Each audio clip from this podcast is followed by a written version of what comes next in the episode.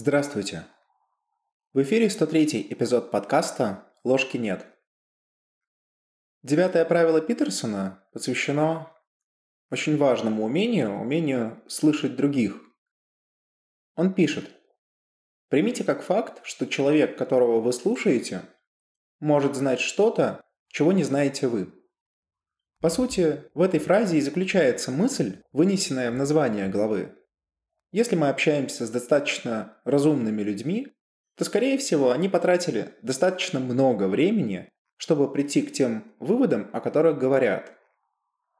Поэтому, когда они делятся с нами какими-то своими мыслями, логично было бы испытывать чувство благодарности. Ведь вряд ли путь получения каких-то сложных знаний был для них прост. Попробуйте сами вспомнить какую-нибудь важную для себя мысль, а потом попробуйте вспомнить, что привело вас к этой мысли. Скорее всего, путь был весьма тернист и явно не всегда радостен. И здесь разумно предположить, что у других было все ровно то же самое.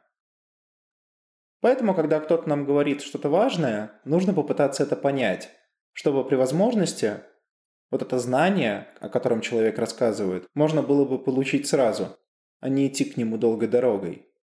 Вот, собственно, и вся мысль. На этом можно было бы закончить этот эпизод, если бы не несколько «но».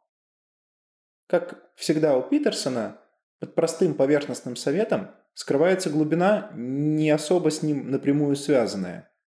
Как мне кажется, вот в этой девятой главе таких глубоких мыслей две. Они связаны с двумя умениями. Умением слушать других и умением слушать себя. Вот о них, собственно-то, мы и поговорим. Вообще, умение слушать часто называют важнейшим качеством психотерапевта. Действительно, можно многое говорить о психологах, насколько их подходы различные, что возьми двух психологов и получишь три разные точки зрения. Но что объединяет многих из них, это умение выслушать человека. Не лезть к нему со своими советиками, не пытаться натянуть сову на глобус а просто дать человеку возможность высказаться и почувствовать, что его слова важны, хотя бы для одного человека в этом мире. Потому что эти самые советики, к несчастью, будучи высказанными психологом, могут ведь и сработать. Есть вполне обоснованная точка зрения, что любая система, любая психологическая система, сработает в хаотической ситуации. Что я здесь имею в виду? Ну вот когда обычно люди обращаются к психологу? Когда в их жизни идет что-то не так?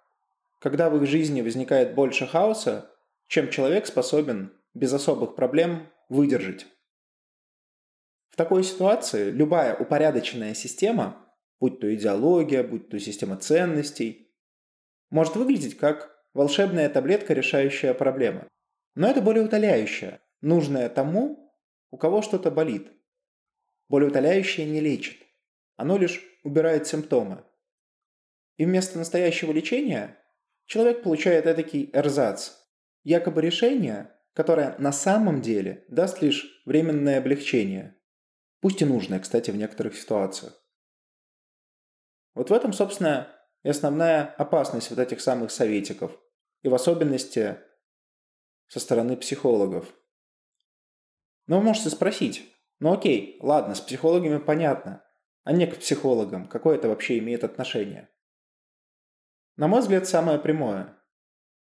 Иногда наши знакомые, друзья, близкие просто хотят рассказать какую-то свою историю. Потому что, как верно замечает Питерсон, вот факт, достойный повторения. С помощью разговора люди организуют свой мозг. если им некому рассказать свою историю, они теряют разум. Людям нужно рассказывать истории. Своими советами мы пытаемся дать решение в ситуации, когда это решение еще не нужно. Решение нужно тогда, когда нарратив уже оформлен, когда ситуация прожита и когда требуется сделать какие-то выводы из произошедшего. Но когда история рассказывается, этого всего еще нет.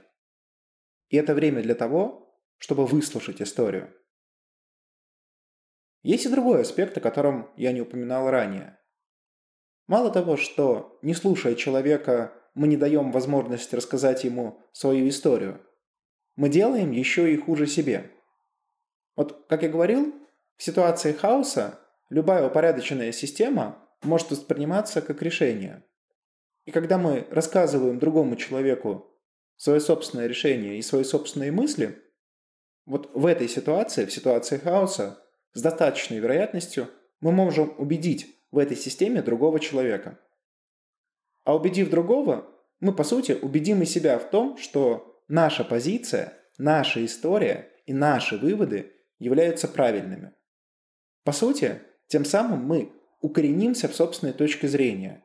Хотя на самом деле произошедшее с другим человеком событие никоим образом эту точку зрения не подтверждает. Вот у психотерапевтов это часто приводит к тому, что они начинают искренне верить в то, что их парадигма или их подход является единственно верным. Так появляются адепты когнитивно-поведенческой психотерапии, психоаналитической, аналитической, экзистенциальной или любой другой. Не зря Йонг говорил, что перед началом любого психотерапевтического разговора нужно забыть все то, чему ты когда-либо учился. Юнг был гением и видел вот эту опасность для других. Тоже, кстати, можно сказать и про экзистенциальное направление, где кто-то из великих как-то заметил, что хороший психотерапевт создает свою собственную уникальную психотерапию под конкретного клиента. Потому что все люди уникальны. Потому что все рассказываемые ими истории уникальны. Потому что если вы будете искать подтверждение своих абстрактных идей, вы всегда их найдете. Но истины в этом будет немного. Ну да ладно, давайте от лирики перейдем к практике. Как вообще отличить ситуацию, когда вы слушаете, от той, когда вы не слушаете? Питерсон дает очень простой базовый тезис. Есть и другая, близкая форма разговора, в рамках которой ни один из собеседников не слушает другого, а придумывает, что сам скажет дальше. Вот если мы ловим себя на мысли, что нам перестало быть интересным слушать другого человека, а просто хочется что-то сказать, сказать самому, то это является как раз неплохим сигналом, что вот это слушание по сути закончилось. Для себя я обычно использую свои чувства и пытаюсь понять, насколько я вообще вовлечен в беседу, и насколько, как мне кажется, эта беседа протекает аутентично. Здесь не вспоминается отличная метафора, придуманная Джоан Роулинг в «Гарри Поттере», где в шестой книге Гораций Цлакхорн, преподаватель зелеварения, на своих встречах всегда держал песочные часы, которые в случае интересной беседы замедляли ход, и люди, соответственно, могли разговаривать дольше, ну а в случае скучной беседы, наоборот, убыстрялись. Это, кстати, может быть одним из критериев, как можно определить, насколько беседа протекает аутентично. Поэтому мне, кстати, очень грустно наблюдать разговоры, в которых участвуют не только те, кто реально присутствует, но и невидимые духи, если так можно выразиться. Я имею в виду, когда люди, помимо разговора, попутно еще сидят в телефонах. Казалось бы, ну что такого? Отвлекся на секунду, ответил и продолжил разговор дальше. На самом деле разница есть. Одна секунда отвлечения и вот эта невидимая нить, которая связывала собеседников, потеряна. Одна секунда, и разговор, по сути, нужно завершать. Ну или начинать заново. Конечно, здесь речь не идет о всяких small talk, э, которые по большей части являются не диалогом, а таким приятным времяпрепровождением. Для них в отвлечении я не вижу ничего плохого. Но если вы действительно хотите услышать другого человека, то увлечение должно быть полноценным. Еще одна мысль, которая неявно имеется в девятой главе, может быть сформулирована как важнейшее умение слушать себя. Питерсон пишет, люди думают, что они думают, но это не так. По большей части эта самокритичность сходит за мышление. Настоящее мышление – редкость, так же, как и настоящее умение слушать. Думать – значит слушать самого себя. Тут, кстати, интересно, что автор подразумевает под мышлением. Он пишет следующее. Мышление – это внутренний диалог между двумя или более разными взглядами на мир. Точка зрения номер один – это аватар в симулированном мире. У него есть свои репрезентации прошлого, настоящего и будущего, свои собственные идеи о том, как надо действовать. То же самое касается точек зрения номер два, три и четыре. Мышление – это процесс, при котором эти внутренние аватары представляют и выражают свои миры друг другу. Вот эта метафора очень хорошо ложится на юнгианскую концепцию души, в которой наша психика не является таким цельным конструктом, а наоборот состоит из множества частей. Ее можно представить как парламент, в котором есть множество фракций. Какие-то большие, какие-то поменьше. Кто-то сейчас на коне, а кто-то был, но уже перестал. Эго – это спикер, отвечающий за принятие решений. Но сам по себе спикер не принимает решения, а просто следит за большинством. Не давая голоса представителям крупнейших фракций, можно легко получить импичмент. Да, в общем-то, и другие проблемы. Почему важно слушать других?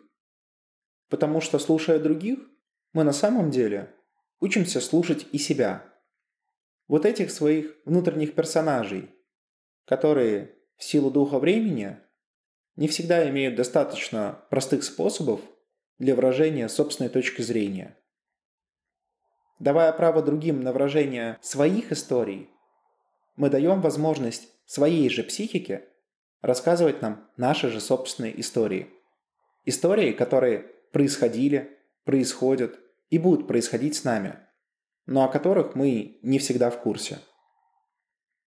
Если мы не дадим нашим внутренним персонажам право голоса, то они ожесточатся. Питерсон отлично резюмирует. Им самим не нравится, когда они проигрывают и когда их устраняют. Их тяжело создавать. Они ценные, они живые. Им хочется выжить. Они будут бороться за то, чтобы выжить и лучше их послушать. Если вы их не послушаете, они спустятся в преисподнюю, превратятся в дьяволов и будут мучить вас. И тут хороший вопрос, который можно задать себе.